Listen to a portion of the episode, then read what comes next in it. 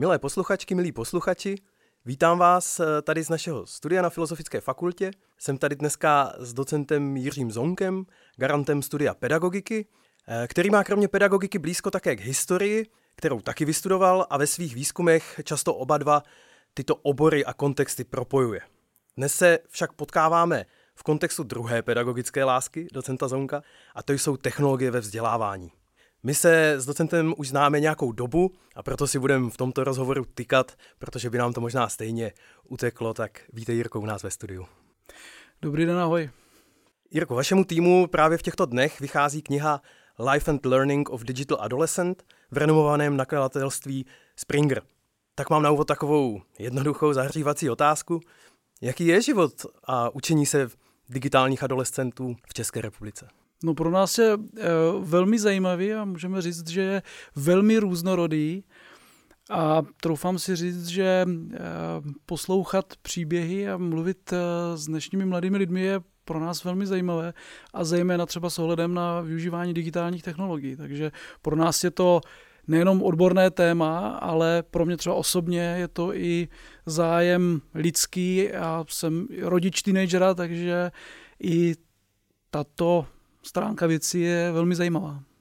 Vy jste v tom výzkumu používali velké množství dat. Některá z nich byla z velkých mezinárodních výzkumů typu PISA. Pak jste si některý ty adolescenty, jestli to chápu správně, vzali jako skupinu focus groups a tam jste se s nimi bavili a pak jste některé z nich uh, investigovali spíš jednotlivě. Tak uh, mě by vlastně, bych se chtěl zastavit u těch jednotlivých částí toho výzkumu. Co jste zjistili z těch kvantitativních dat? Jak si třeba stojí čeští adolescenti ve využívání digitálních technologií? No, eh, my jsme využívali ta kvantitativní data proto, protože my nemáme národní výzkumy, které by mapovaly využití eh, digitálních technologií v učení mimo školu a dokonce i ve škole. My máme obecně velmi málo dat v České republice. Takže jsme se dívali, eh, kde jsou dostupná data eh, a zajímavá data. Zjistili jsme, že třeba například PISA je jeden z výzkumů, který dává k dispozici datové matice a pro Českou republiku je tam zhruba 7 tisíc respondentů, což eh, se sbírá data od 7 tisíc 15 letých eh, mladých lidí, adolescentů, vůbec není jednoduché a levné. Takže eh, kolega Libor Juaňák, který je statistik, tak jsme se dívali na ta, na ta data a když bych vybral jeden obecný výsledek, tak eh, se nedá říct, že my jsme v něčem eh, typičtí nebo nějací extrémní. My jsme prostě součástí Evropy, nebo naši respondenti, naši eh, adolescenti, protože oni opravdu poslouchají stejnou hudbu, mají eh, stejný vkus v odívání. Nakonec díky technologiím jsou propojení daleko víc než třeba naše generace. Takže eh, jsou tam samozřejmě regionální specifika, ale nás právě zajímalo to, co odlišuje třeba eh, naše adolescenty a proto jsme šli do těch skupinových výzkumných metod a pak jsme eh, mapovali život šesti rodin. Tam už potom ty rozdíly samozřejmě jsou. Mě vlastně zajímá, a chtěl bych se na to zeptat, tak jak to máme v těch Čechách, když jste, když jste šli do těch kvalitativních dat? Jak to vypadá to využívání technologií? No zase, eh, my jsme eh, si na začátku toho výzkumu zmapovali situaci a vycházeli jsme z výzkumu zejména eh, kolegů z jiných zemí, ale třeba i našich sociologů a psychologů. Tak jak si stojíme, tady se těžko udává, kde si stojíme, ale eh, když bych to zestručnil, opravdu ti naši adolescenti žijí podobnými problémy jako adolescenti eh, ve Finsku, v Holandsku. To vybavení technologiemi je podobné. Už se potom třeba liší přístup ve školách, eh, jak využívají učitelé technologie, jak přistupují rodiče. A tady my zase nemáme data k tomu, abychom řekli, česká rodina je taková nebo maková, ale aspoň minimálně jsme mohli ukázat některá ta specifika, která třeba souvisí s tím, že rodiče dnešních adolescentů ještě zažili třeba 90. léta, což je teď populární, ale i léta 80., což jsem třeba já, já příklad. A ta naše vzdělávací dráha, eh, ta byla v podstatě bez technologií až do střední až na střední školu, kde jsme pracovali s prvními počítači a kdy jsme eh, těžko tak chápali, k čemu to tam ten počítač může být. Jo? A tady ta, ta generace vyrůstá uh, s technologiemi, uh, je to běžná součást. Teď oni se rodí do, rodiny, kde, do rodin, kde jsou technologie běžné. Takže uh, to, ten život pro ně bez technologií už uh, není vlastně představitelný. A tak jsou, je ta zkušenost jiná, ale co se týká českých a rozdílů, tak se velké razantní nejsou. A jak teda využívají, když ta generace už je na to zvyklá od mala, tak eh, jak využívají ty technologie? Možná jak jinak než eh, vaše generace, nebo možná některé generace mezi? No, eh, ono je to zajímavé, že my jsme se taky co naučili, jako generace, která začala využívat technologii později, ale potom ve svém zaměstnání je mnozí, no, takřka většina pracuje, no, využívá technologie. No, tam je třeba velký rozdíl že eh, používají video. Eh, třeba YouTube je jeden, z velmi výrazných eh, prostředků jejich učení. Jeden z příkladů, kdy naše respondentka se díky YouTube a tím, že je fanoušek nějaké rokové skupiny, tak se učí angličtinu, protože si překládá texty, pak se zapojila do fanouškovské skupiny a byla hrozně nadšená, že si mohla promluvit o té skupině s kamarádkou z Mexika. Ale třeba ve škole takový zážitek s těma uh, technologiemi nemá a ani třeba s tím jazykem, protože říká, já vlastně ve škole, mě ta gramatika moc nejde, ale tam se se domluvila a najednou to šlo. Jo, takže to třeba ty technologie, uh, to my jsme v našem mládí neměli, ale teď, teď třeba YouTube využíváme také, ale pro ně je to běžná součást, nebo to, že na to YouTube nějaké to video dají, že, že se snaží vytvářet video. A k tomu už třeba, když jsou dva nebo tři, tak už musí spolupracovat. Musí si navrhnout, jak to video bude vypadat. Když třeba natáčeli nějaké aktivity eh, někde ve škole, a tím se učí. Spolupráce, využívat technologie, nastříhat potom to video, to jsou projekty, které oni, oni jsou motivovaní a dělají na tom sami. A leda, co se naučí. To tak i zní, že, uh, že se to vzdělávání nebo to učení se trochu přesouvá mimo tu školu. Je to nějaký trend, který jste třeba v tom výzkumu viděli, že, že ty online technologie, když si říkali YouTube, tak jestli se to nějakam přesouvá, nebo jestli se to víc zrovnoprávňuje, nebo nevím, jaký ty trendy jsou? No hlavně my jsme to zahrnuli do toho výzkumu, protože nechci říct procento, ale dost výzkumu se zaměřuje na to, co se děje ve škole, co se děje ve třídě, jak využívá učitel technologie, když má naučit jazyk, nebo jak se využívají v dějepise.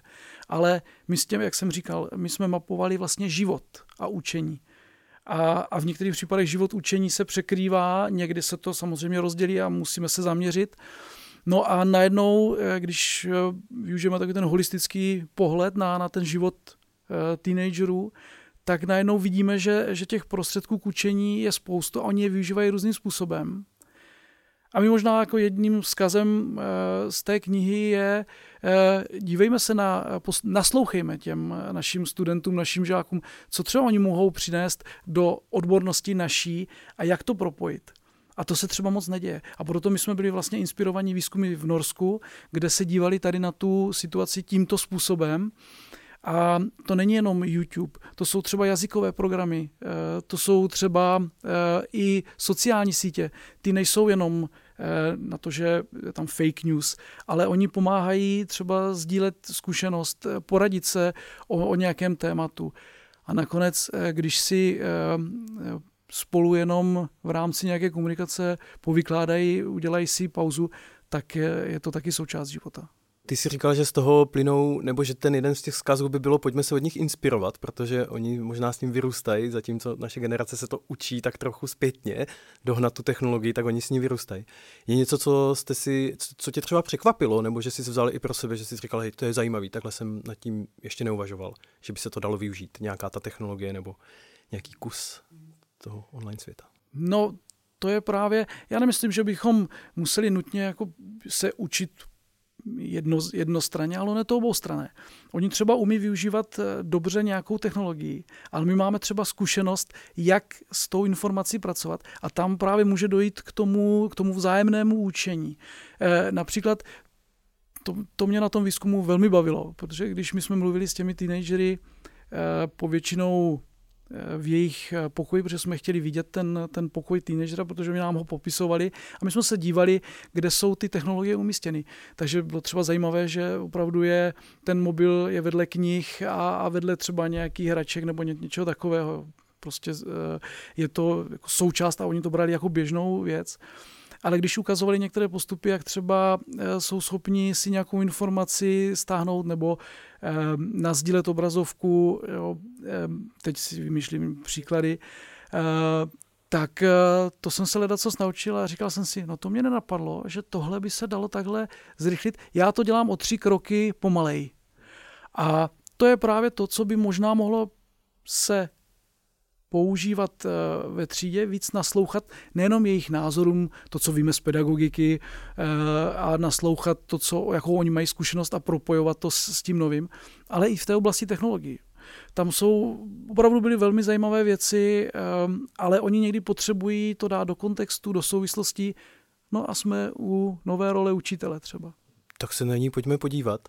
Eh, jak třeba ti adolescenti hodnotili právě tady tu školu, jestli to bylo součástí, co ta škola ty technologie, pomáhá jim to, nebo jim to přijde zastaralý, tak vybírám nějaký bulvární titulky, co by mě napadlo, a jaká je ta role teda učitele, jak byste si to představovali, nebo ti adolescenti? O tom bychom si mohli povídat asi dva dny. Ale eh, jedna taková možná zajímavá věc a důležitá kdy, my jsme jim totiž dávali otázku v rámci těch eh, focus group, eh, těch ohniskových skupin a ptali jsme se i potom v rámci těch případových studií, Chtěli byste, nebo dovedli byste si představit, že budete víc využívat technologie a pokud ano, kde, pokud ne, proč? A tam ty odpovědi vůbec nebyly jednoznačné, že by chtěli víc, ba naopak. Eh, někdy, že si opravdu eh, představí školu, že tam se potkávají se spolužákama, eh, že chtějí se bavit s tím učitelem a někdy ty technologie jako vstoupí do toho vztahu mezi ně. Ale pokud jim pomohou, tak pak říkali jasně, tady prostě eh, je prostor pro to, proč ty eh, technologie využívat. Takže to není jenom, eh, jak možná jsou někdy ty mýty, máme ty digital natives a oni všichni mají rádi technologie. Naopak, Oni, oni jsou někdy mm, kritičtí, překvapivě jsou schopni vnímat ty slabé stránky a to nejenom ve výuce, ale i v těch sociálních stazích. Na druhou stranu, jak jsem říkal, mají spoustu eh, nápadů, jak třeba by se dal využít eh, notebook, tablet k zefektivnění vlastní práce a my jim někdy eh, nenasloucháme. A chceme to po našem, protože si myslíme, že to je to nejlepší, ale my bychom měli přemýšlet taky do budoucna, jak oni budou vlastně, v jaké době budou vstupovat na, na trh práce, co je rozvíjí a tam potom eh, byli kritičtí a musím říct, že naši učitelé, eh, já to teď nemohu říct, jako že jsme měli reprezentativní vzorek, ale v některých případech byli velmi kritičtí, protože třeba taková věc, prezentace, která je velmi hojně využívaná a dokazují to i kvantitativní výzkumy, které jsou staršího data, které jsme využívali, tak učitelé rádi používají prezentace. To používáme i my rádi ale oni byli eh, kritičtí v tom smyslu, že říkají, oni nám říkají učitelé, jak máme dělat prezentaci a potom tam ty chyby všechny jsme viděli, včetně, včetně hrubých chyb. Ale ještě chci říct, eh, že my se bavíme o 15-letých eh, adolescentech, žácích, studentech víceletých gymnázií. My někdy, a to jsme s kolegy mnohokrát seděli a říkali jsme si, my na ně nesmíme nasazovat kritéria jako na vysokoškolské studenty nebo dokonce na nás jako na dospělé. Oni sice mají za sebou eh, hodiny informatiky, využívání technologií, žijí s technologiemi, ale je jim pořád 15 let a jsou to na eh, žáci na konci základní školy nebo na tom víceletém gymnáziu.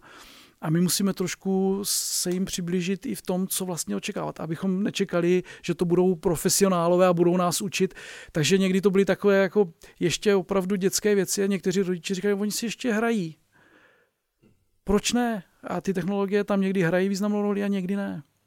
Tak mě napadá další otázka k tomu, jak jim tedy pomoct a jestli jsme na to připraveni. A teď myslím jako školy, jestli, a vlastně mě i zajímá, jestli se třeba nějak vyjadřovali jako k hardwareovému vůbec vybavení, protože si říkám, že mají nápady, jak využívat notebook, jak využívat tablet, tak si říkám, jestli je mají všichni k dispozici. Teďka máme za sebou pandemickou dobu, kdy jsme zjistili, že eh, vlastně ta představa, že všem je všechno dostupný, není eh, jako realistická, že to je nějaký jako příběh.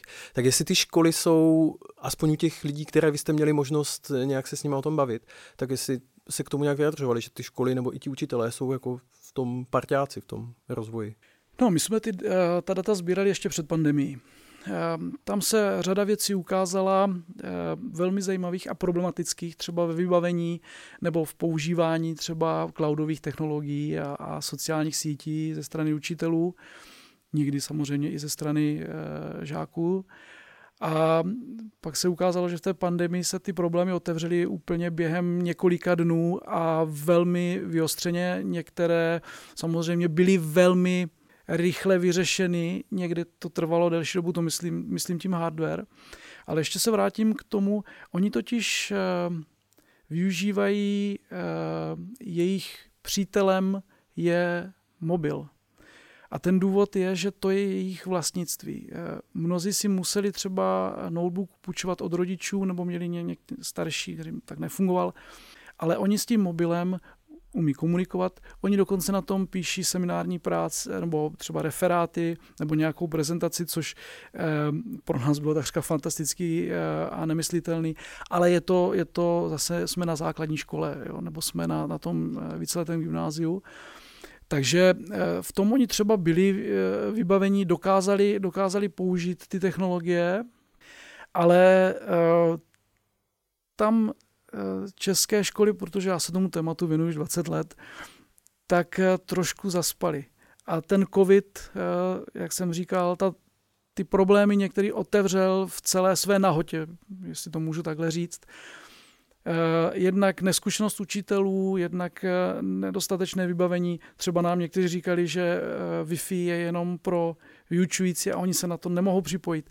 Do počítačové učebny se nedostanou jenom na zvláštní povolení, kdyby si potřebují něco jenom dohledat, protože třeba nemají data, nemají všichni data.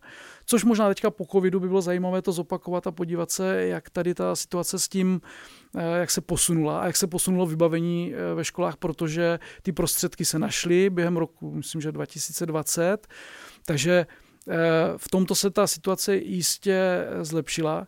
A hlavně ta nutnost nás naučila, tím myslím nás eh, vyučující, učit online, učit eh, eh, de facto distančně. Ale tady si musíme uvědomit, a to bychom zase tady mohli být velmi dlouho, něco jiného je třeba první stupeň, když základní školy, když ti učitelé měli prvňáčky učit číst, psát, pořádně se neviděli, neznali se, a něco jiného je vysoká škola, třeba naše fakulta, naše univerzita, kde jsme technologie využíváme 20 let, byť jsme nečekali, že bude takový náraz, samozřejmě, a taky jsme některé věci museli eh, doladit, ale je to úplně jiná situace i samozřejmě vyspělí studenti připravení vybavení. Takže to samozřejmě bychom se museli podívat na ten, na ten eh, rozdíl a, a vnímat ho. Takže a ještě jedna možná taková odpověď na tvoji otázku. Chtít. Někdy trošku vystoupit ze svého pohodlí a myslím, že jsme si to zažili všichni, teď mluvím za učitele a za rodiče, a změnit svoje rutiny, změnit svoje návyky, začít se učit něco, o čem třeba zpočátku nejsme přesvědčení, že by to mohlo fungovat. A my třeba zjistíme, že to funguje, že to funguje daleko líp, než jsme si mysleli a změníme svoje chování.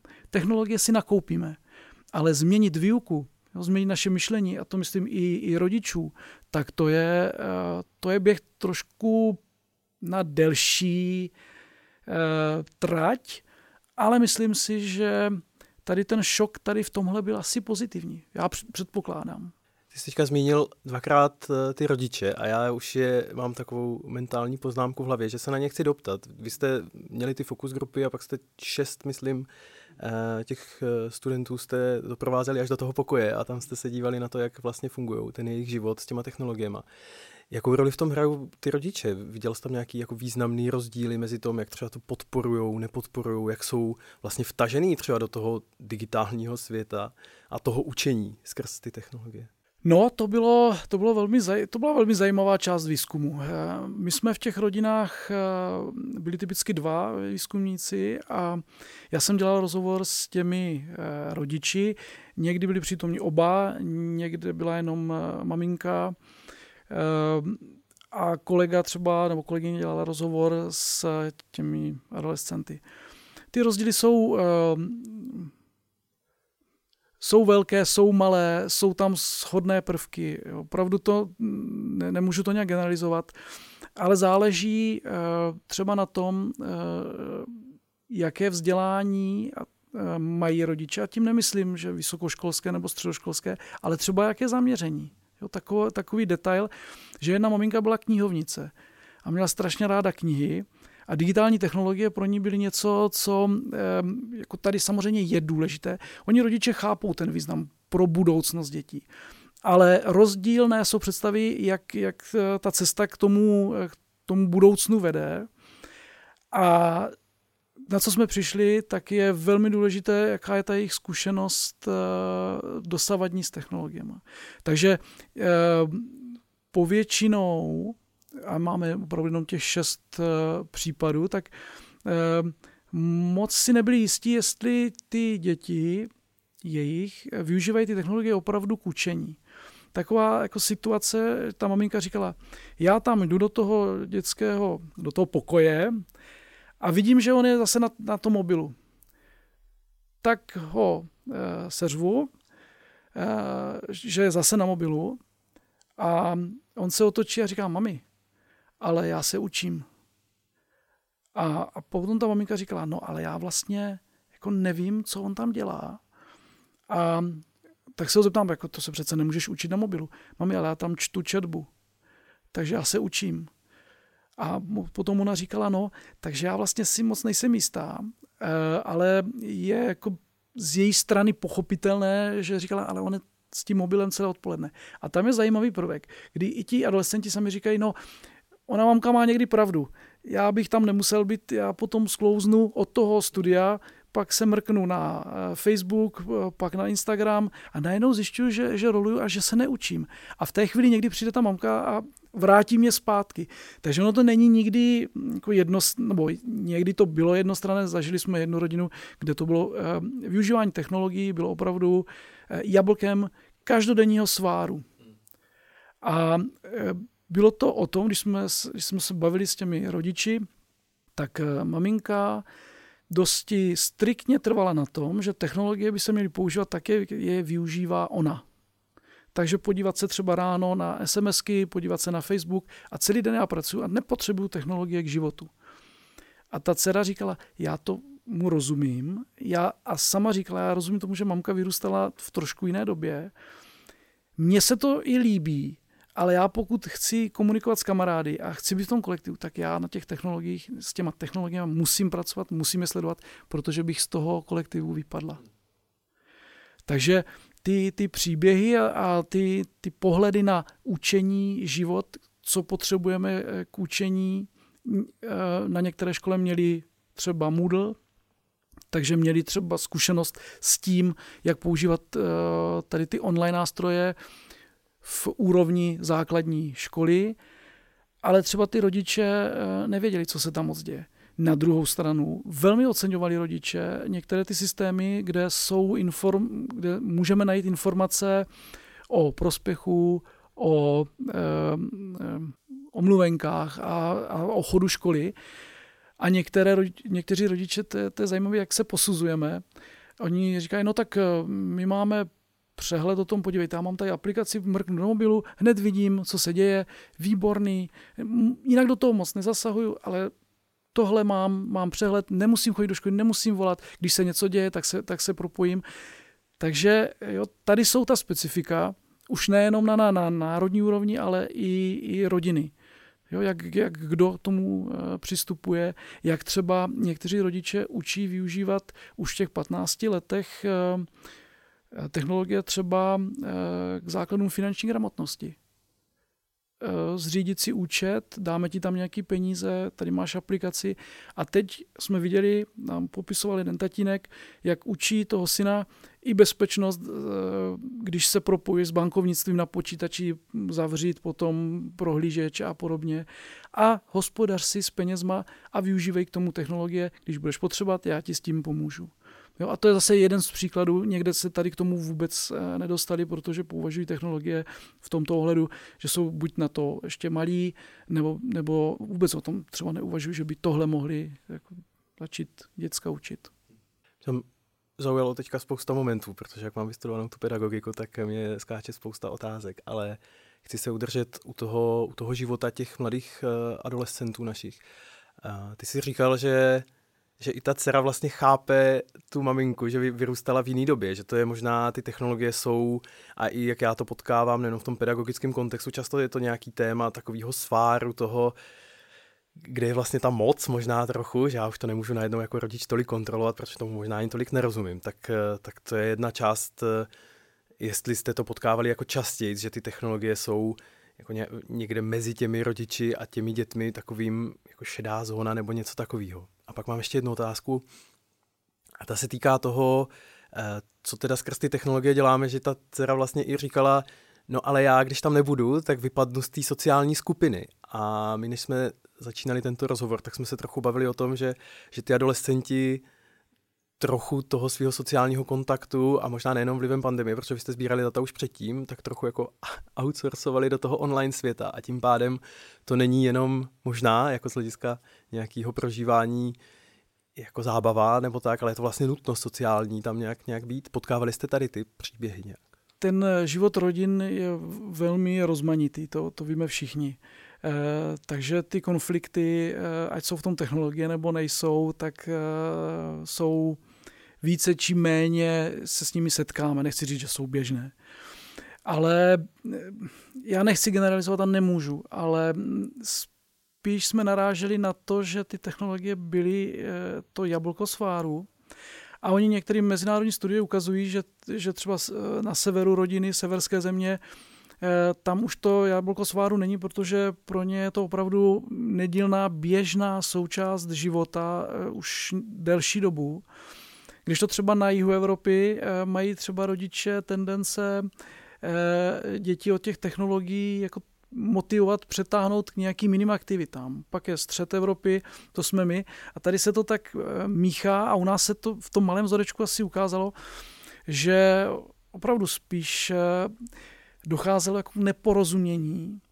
A když my jsme nad tím, nad tím seděli, nad těma datama, přemýšleli jsme o tom, dívali jsme se, srovnávali jsme si ty rozhovory a my jsme jim totiž dávali i e, týdenní záznamy, takže oni pro nás ti adolescenti zpracovali jako týden záznam svého života, škola, zaznamenávali si to po půl hodinách a potom aktivity s digitálníma technologiemi. Takže máme takový obrázek o jejich eh, běžném týdnu. To je velmi zajímavé, jak, eh, jak ty technologie prolínají a jak někdy třeba prostě dva dny technologie vypadávají z života, ze života, protože jsou i jiné aktivity. Ale ten svár byl v, v různých podobách. Ale v mnoha případech Eh, šlo jenom o to, kdyby oni se mezi sebou domluvili.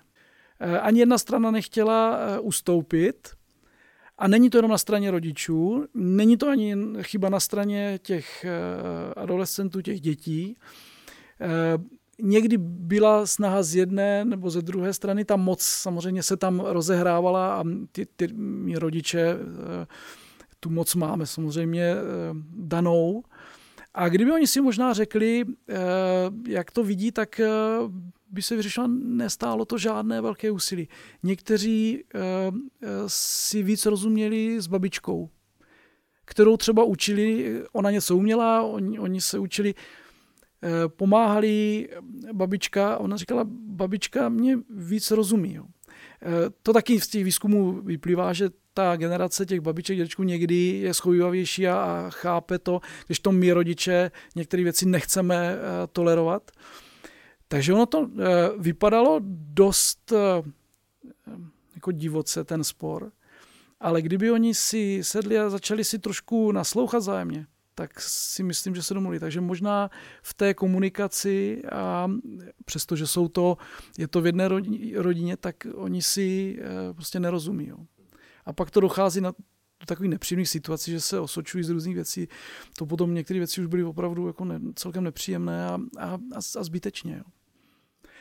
A ta, ta druhá otázka. Jestli, jestli, na ty, jestli skrz ty technologie vlastně teďka realizují nějaký ty své jako vztahový potřeby a tam jako kolem toho nějak krouží. Ano, ano. Eh, my jsme tam narazili na spoustu zajímavých věcí. Eh, některé věci jsme, a v té knižce to zmiňujeme, že to už necháváme kolegům, psychologům, protože to opravdu už byly věci, které nechceme interpretovat, ani nemůžeme, protože na to nemáme vzdělání ale opravdu tam byla eh, jeden zase příklad, eh, studentka, která v tom online prostředí eh, našla výbornou kamarádku, se kterou je pojil zájem o módu nebo o tu hudbu. A ona třeba neměla ve třídě, říkala, já nemám moc kamarádů, já se tam nemám moc s kým pobavit, ale ten, ten online svět ta kamarádka, která bydlí na uh, jiném konci uh, republiky, byla to teda Češka, tak se viděli jednou, uh, ale ona říkala, tam já si můžu, tam si povídáme o tom, o čem si prostě teenageři povídají, děvčata i kluci, takže tam to bylo zajímavé, ale uh, tam je jedna z věcí, kterou možná my si musíme uvědomit. My možná vidíme uh, ten náš reálný svět a ten digitální jako dvě oddělené části. Já si myslím, že oni ne. Jak v té době vyrůstají, tak eh, ano, samozřejmě jsou ve škole, jsou v rodině, jsou doma, jsou v přírodě, ale ten eh, online svět je jenom další součástí a někdy opravdu může škodit, ale tady v tomto případě třeba ta a byli, bylo to opravdu zajímavé, co všechno eh, jsme se dozvěděli, jak, jak ty technologie pomáhají. A ta technologie tam nehrála žádnou roli, jenom toho zprostředkovatele. Tam bylo důležitý ten kontakt, jinak by se nepotkali. Jo? Eh, společný zájem a najednou říkala, my si tak rozumíme, jenom škoda, že se nemůžeme vydat častěji. Moc díky. Uh, já bych uh, se chtěl posunout ještě k jednomu tématu, kromě tady těch adolescentů, a to je uh, Mm, ty se taky věnuješ něčemu, čemu se říká orální historie a já jsem se díval dneska do ISu, že eh, na fakultě právě si zaměstnán asi 25. rok. A vlastně jsem se chtěl zeptat, a, a trochu, protože většina posluchačů našeho povídání nejspíš budou studentky a studenti a zaměstnanci a fanoušci asi nějak filozofické fakulty nebo vzdělávání. A tak se tě chci zeptat, eh, jaké proměny využívání technologií, ale vůbec možná i těch technologií samotných si za tu dobu, co si na Filozofické fakultě viděl a jaký ty proměny byly i pro tebe, protože byly asi z první ruky. Zajímavá otázka. Eh, když jsi zmínil orální historii, tak já jsem, eh, jsem zvyklý být na té straně tvé a ptát se. Eh, no změnilo se, bylo by divné, kdyby se nic nezměnilo ale někdy to říkám studentům, jestli si dovedou představit život třeba bez informačního systému. Eh, dneska jsem se i na to ve výuce ptal, říkali, že ne, no, protože neznají jinou situaci. Já jsem ještě zažil, když jsme se eh, psali na zkoušku na papíry vedle kabinetu zkoušejícího a dopadalo to někdy velmi špatně, protože se škrtalo a přepisovalo a pak ten vyučující neviděl, kdo má přijít, tak to ten termín zrušil. Eh, nastoupil i s kolem roku 2000, eh, což byla doba někdy eh, velmi zrušená, protože ty informační technologie vstoupily do života fakulty, která s tím neměla zkušenost. Ta historie a nastavení fakulty naší je trošku jiné. Takže jsem si pamatuju, jak se diskutoval ano, ne, co to způsobí, jak ten život bude svázán, nebude. Pak přichází Moodle, čili náš ELF, který jsme si e, zkoušeli a naše pracoviště nebylo mezi těmi pionýry, ale snažili jsme se aspoň trošku držet krok s kolegy. A, a já si pamatuji e, jednu hodinu, kdy jsme měli kombinované studenty, kde byli učitelé z praxe a ředitelé. A já jsem tam používal Meotar a měli jsme zpětný projektor e, a ten Meotar byl jako primární. A jeden z těch ředitelů mi řekl, no pěkný, ale přijďte se pojat do naší školy, jak vypadá vybavená škola digitálními technologiemi. Tak já jsem se tehdy teda zastyděl, No ale od té doby my jsme se dostali, podle mého názoru, když ne na špičku, tak na, na velmi solidní úroveň, protože do těch škol chodím, eh, jezdíme po světě, takže vidíme to vybavení. Takže eh, tady v tomto jsme opravdu srovnatelní eh, se světem. Zvlášť v poslední době s tou rekonstrukcí jsme získali de facto možnost nahrávání mediál a tady ty technologie které jsou hlavně jednoduché na používání. To, to právě třeba v těch počátcích některé věci ehm, a některé technologie nebyly. Nebyly ty uživatelsky přívětivé. Eh, na jedno tlačítko pustím promítání, eh, můžu využít eh, co Nakonec i v covidu jsme to, myslím si, zvládli všichni, jak se dalo a měli jsme velmi solidní podporu. A tam se právě ukázal už ten, už ten další, ta další úroveň, podle mého názoru, že samozřejmě se řešily technologie, protože jsme nebyli připraveni na, na hybridní výuku a na online vysílání v tak masové míře. Ale že se objevila ta didaktická podpora. Že jsme se začali bavit, jak motivovat studenty, protože v tom online prostředí to je něco jiného. Jak komunikovat se studenty, když je vidíme jenom obrázky, Mimochodem, jeden z našich výzkumů říká, eh, že eh, použití videa, jak nutíme, aby jsme měli studenty, takže to není úplně jednoznačné, že to je efektivnější a lepší ta výuka. Někdy, když jsou, nepoužívají eh, webkameru, takže to může mít lepší vliv na spolupráci, že nejsou tím rušení nějakým způsobem, takže třeba to využívání videa není, není někdy úplně jednoznačné. Ale v tom vidím ten posun od toho vybavování k tomu, že eh, dostáváme opravdu didaktickou podporu, jak, jak učit s technologiemi. A doufám si říct, že jsme k tomu trošku i přispěli některými našimi projekty, eh, a to už je taky eh, delší dobu, to je deset let, kdy jsme třeba mapovali. Uh, už tehdy uh, potřeby uh, studentů, jak vnímají vlastně tu podporu a tam jsme třeba zjistili, že eh, YouTube a, a tehdejší eh, Google aplikace ten Moodle mohou nahradit. Takže jsme dávali takové provokativní otázky, jestli eh, je to efektivní používat náš vlastní systém, když bychom mohli používat free bezplatné verze, ale samozřejmě v tak velké množství to nemá význam, ale ti studenti si dovedli představit ty nástroje, že používali i mimo, i mimo Moodle. Takže my jsme dávali takovou třeba zpětnou vazbu, eh, snažili jsme se ukázat třeba, jak jsou kurzy eh, vybaveny po didaktické stránce, že jsme říkali, eh, chybí tam taková věc, která je základní cíl, zaměření, aby studenti, aby bylo mezi náma jasno, když to řeknu lidově. Takže to je asi součást té historie z, z mého pohledu. Musím říct, že je to někdy až fascinující, jak, jak, ta, jak ta fakulta se proměnila. Na druhou stranu, jak si říkal, já jsem historik, tak já mám rád i tu, jsem měl rád i ty staré časy. To mělo něco do sebe a, a legendární domeček, a to třeba e, současný, e, současná nabídka už nenahradí. Jo. Ale to jsme u toho, naše generace si zažila něco a, a, a současní studenti už mají jiný svět. A, takže já, já jsem velmi tady opravdu přesvědčený, že se to proměnilo. Proměnili se i, i, i výuka a tak dále. Na závěr bych tě rád eh, poprosil o takový jako pohled do budoucna, což nevím, jestli historici eh, rádi dělají, ale něco jsme zažili s těma technologiemi, s covidem a něco má vlastní historii i bez tady těch eh, drsných vlivů. Jaký očekáváš, nebo jakou očekáváš budoucnost, nebo jaké jsou trendy tady v tom? Že bys si říkal, jak ta, jak ta výuka, a teď můžeme zůstat možná na té vysoké škole, uh, jak ty technologie do ní budou promlouvat, co myslíš, že jsou takové ty další kroky? To je věštění z křišťálové koule. Uh, samozřejmě jsou tady trendy, uh, některé jsou velmi pomíjivé, na to je potřeba si taky dávat pozor a uvědomovat si, že některé věci jsou opravdu jenom, jenom na krátký čas, byť jsou sebe hezčí.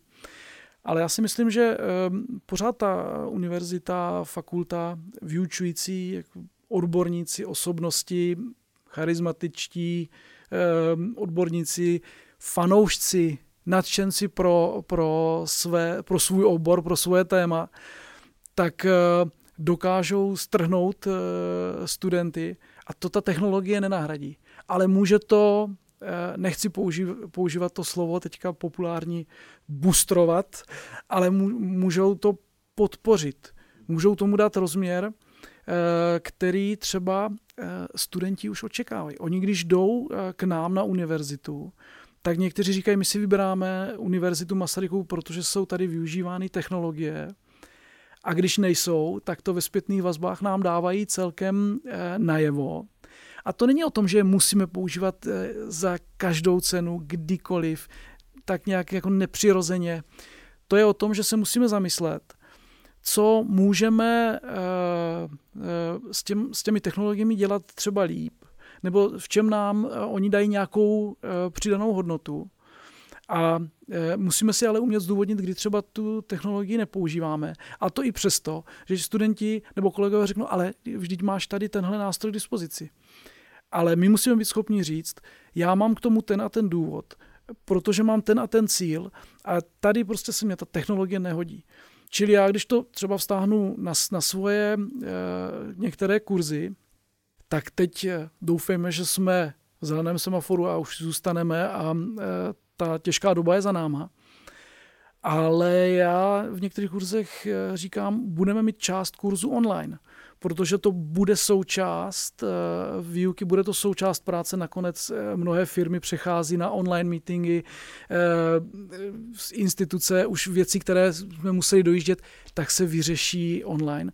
A my musíme být schopni umět prezentovat, umět komunikovat, takže hod zůstaneme část kurzu v online výuce a vy si vyzkoušíte jako studenti, ne ty, ale studenti prezentovat nebo vést nějakou diskuzi, protože to bude součástí vaší práce. A to si myslím, že je možná jedna z věcí, eh, kterou ta těžká doba eh, zlomila a že jsme se to naučili a že jsme zjistili, že mnohé věci nám to může usnadnit, zefektivnit a, a to do budoucna. A jestli to bude online, eh, sociální síť, nebo to bude nějaká, nějaká aplikace, kterou budeme využívat jenom na třeba na drillování, proč ne, ale budeme o tom přemýšlet eh, na základě toho, o těch cílech, ne o té technologii napřed. Díky. Ještě mám jednu takovou budoucí otázku a to tak všechno propojuje dohromady dnešní rozhovor a to je ti adolescenti, které jste zkoumali, tak eh, s těma technologiemi nějak vyrůstají. Eh, zažili si taky tady tu covidovou dobu, takže oni jsou nějací, teďka do nich k ním k tomu přistoupí tohleto. A my tak asi za čtyři roky je potkáme tady na vysoké škole a koho to potkáme vlastně z hlediska digitálních technologií? Co, co od nich můžeme čekat a co oni nejspíš budou čekat od nás? Dovolil by si tuhle predikci? Nedovolil. e, opravdu to je, to je velmi složitá otázka. E, my nevíme, e, jak se bude třeba naplňovat strategie 2030+, plus, čím oni si projdou na, na střední škole, jak, budou, jak bude přistupováno k výuce, co se bude dít v následujících dnech, týdnech. Ale rozhodně to, to budou studenti, kteří, jak, jak, jsme, jak se tady o tom bavíme, eh, s, využívají technologie. Budou je možná využívat v hodnější míře, nebo naopak budou chtít vidět ty osobnosti, ty lidi, kteří jsou zapálení pro svůj obor, umí učit, umí je natchnout, umí ukázat eh, věci barvitě, řekněme, a využijí k tomu jednou technologii, jednou ne. A možná eh, je to naučí eh, takový ten eh, time management a takovou organizaci, protože to tak jsem slýchal od našich studentů, že pracovat doma nebo učit se doma je velký problém, protože se zorganizovat, pořád je něco dělat. Tak tohle možná by mohl být jeden z příkladů, že můžeme stavět na tom, že budou umět se lépe organizovat, líp pracovat s časem a to i s tím, že ne všechno musí být nutně na fakultě. Na druhou stranu některé věci opravdu, eh, ať zůstanou, tady mluví ten historik eh, o zkoušené věci, nakonec i v tom e-learningu, jsou věci, které jsou vyzkoušené technologie, k tomu mohou jenom přidat něco, buď třešničku na dortu, nebo některé rutinní činnosti odložit technologiím a my se můžeme věnovat té výuce, to práci s lidma. Jo. Takže ta odpověď, ne, neřeknu ti, jak to bude vypadat, musíme to sledovat. A k tomu je právě třeba, třeba jsou ty výzkumy, které my musíme dělat a chceme v tom pokračovat. Jirko, moc díky za celý tento rozhovor. Vznikl u příležitosti vydání knihy Life and Learning of Digital Teens autorského kolektivu Jiří Zounek, Libor Johanňák a Klára Záleská z Ústavu pedagogických věd. Díky moc, že se k nám dneska připojil. Děkuji za pozvání. Milí posluchači, to je od nás dneska vše. Mějte se hezky a zase někdy příště. Ahoj.